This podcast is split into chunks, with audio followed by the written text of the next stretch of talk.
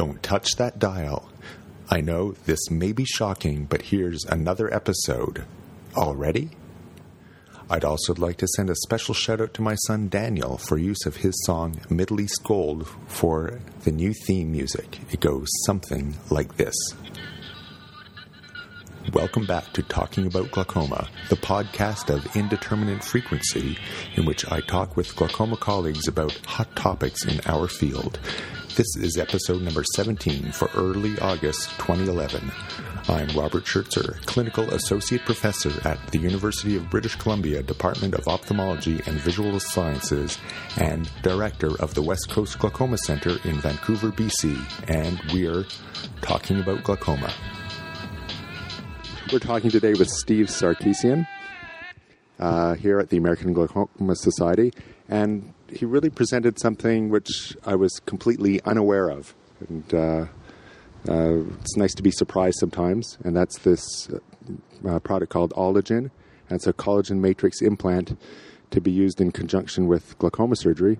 And I'll have him explain it. Well, thanks so much, Rob. Um, you know the the collagen matrix, uh, which we're we're calling calling which is called Ologen, um, ha- has actually been available in Asia and in Europe for a number of years now. Uh, I think the original version was called something like Oculus Gen, and um, it's a it's a, a, porcine etiology. It's a collagen matrix, and it's it's uh, been modified several times.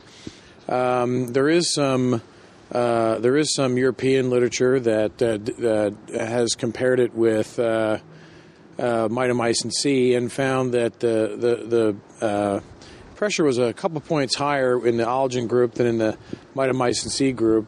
Uh, perhaps a difference of between 15 or so in the Ologen group and somewhere between 11 and 12 in the mitomycin C group. But the the key difference was that the blebs looked so much better in the the Ologen group in that they were not uh, avascular and uh, uh, thus prone to long term, all of the dreaded long term problems that we're so concerned about. So what the company did was they they they now have a version that's a telocollagen, which is um, uh, just been treated differently, and uh, it's like uh, been partially digested collagen, and and it's therefore it has less immunogenicity. Um, and uh, so that's the version that we have now that we know is Ologen.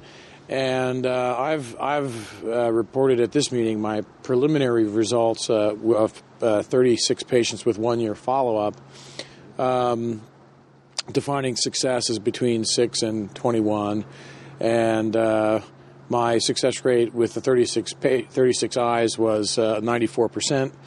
Um, and my qualified uh, my my complete success rate was uh, I think about eighty four percent. So um, uh, so about eighty four percent at one year on on no medications. Um, so the the real key here, if you look at this, and this meeting has been really interesting because you've seen on the in the morning of surgery day all this development, and, and I'm you know very much in favor of all the all the the, the MIGS or the the the minimally invasive glaucoma surgery, and this has been you know brought about because of all these that how much just people hate mitomycin trabs. and and um, I've had many people come up to me and, and, and just say, well, you know, I'm so glad that there's there's another option, and uh, uh, uh, and and kind of like you said, it's kind of surprise, almost disbelief that that, we, that, there's something else, you know, and, and so it's it's exciting, and I've I've been I've had very cautious optimism coming up to this meeting and knowing that. Um, you know, now that we finally have some longer follow up, this is this my case report here is the first case report of the with the new version. There should be a, a European paper coming out using the new version, comparing mitomycin to to Ologen. Um, that uh, uh, that I, I, understand is going to be very similar to, to what I've reported here. Um, and then a prospective randomized trial, multi-center U.S. study is uh, under is, is, will be shortly underway. Um, it's pretty much out of the IRB phase and in on various depending on which institution you're at and um, my institution should be we should start be recruiting uh, uh, this month. So, So that will go head to head with a trabeculectomy, or is it a, an express shunt trabeculectomy? my my results thus far have been with Express, but this randomized trial are- is going to be trabeculectomy. Yeah, it's going to be trabeculectomy, uh, mitomycin versus Ologen with trabeculectomy. So is this approved now for use, or I'm, I'm assuming safety has been has been shown?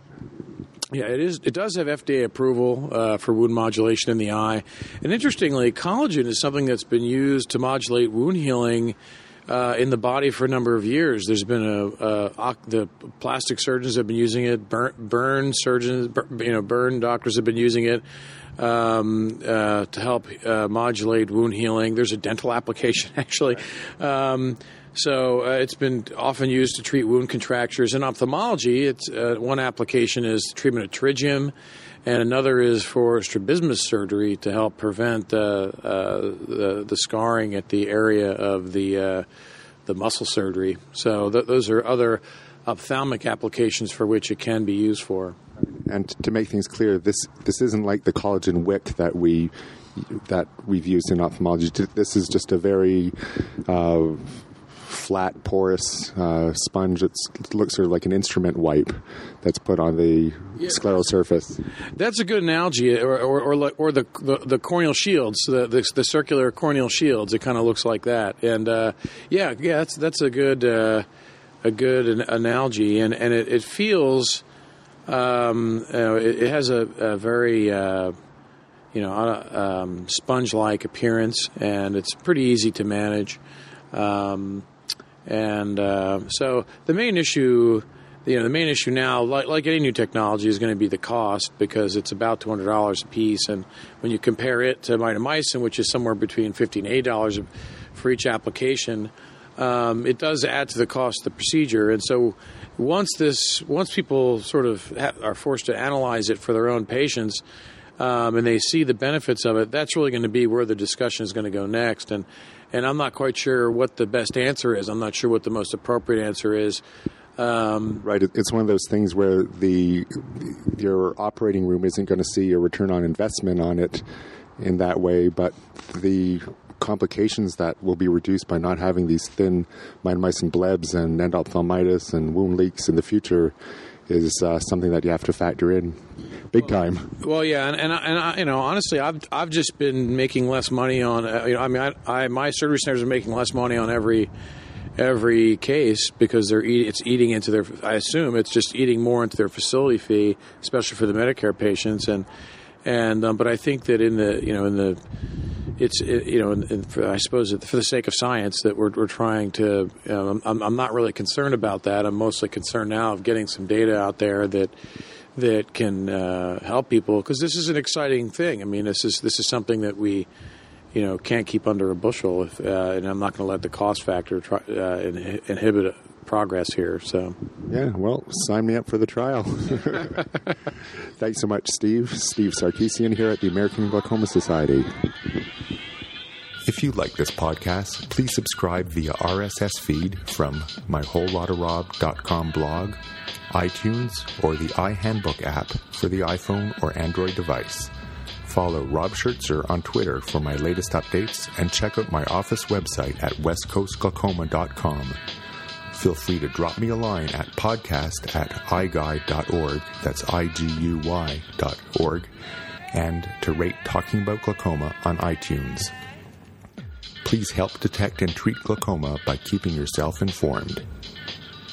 Canadian ophthalmologists, here's an important update regarding Royal College continuing professional development that will help you earn even more credits.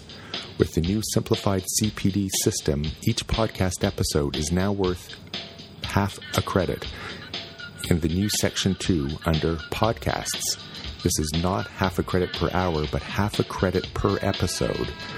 You can also use any podcast to inspire you to learn more about a topic and earn even more CPD credits because personal learning projects are now worth two credits per hour instead of just one.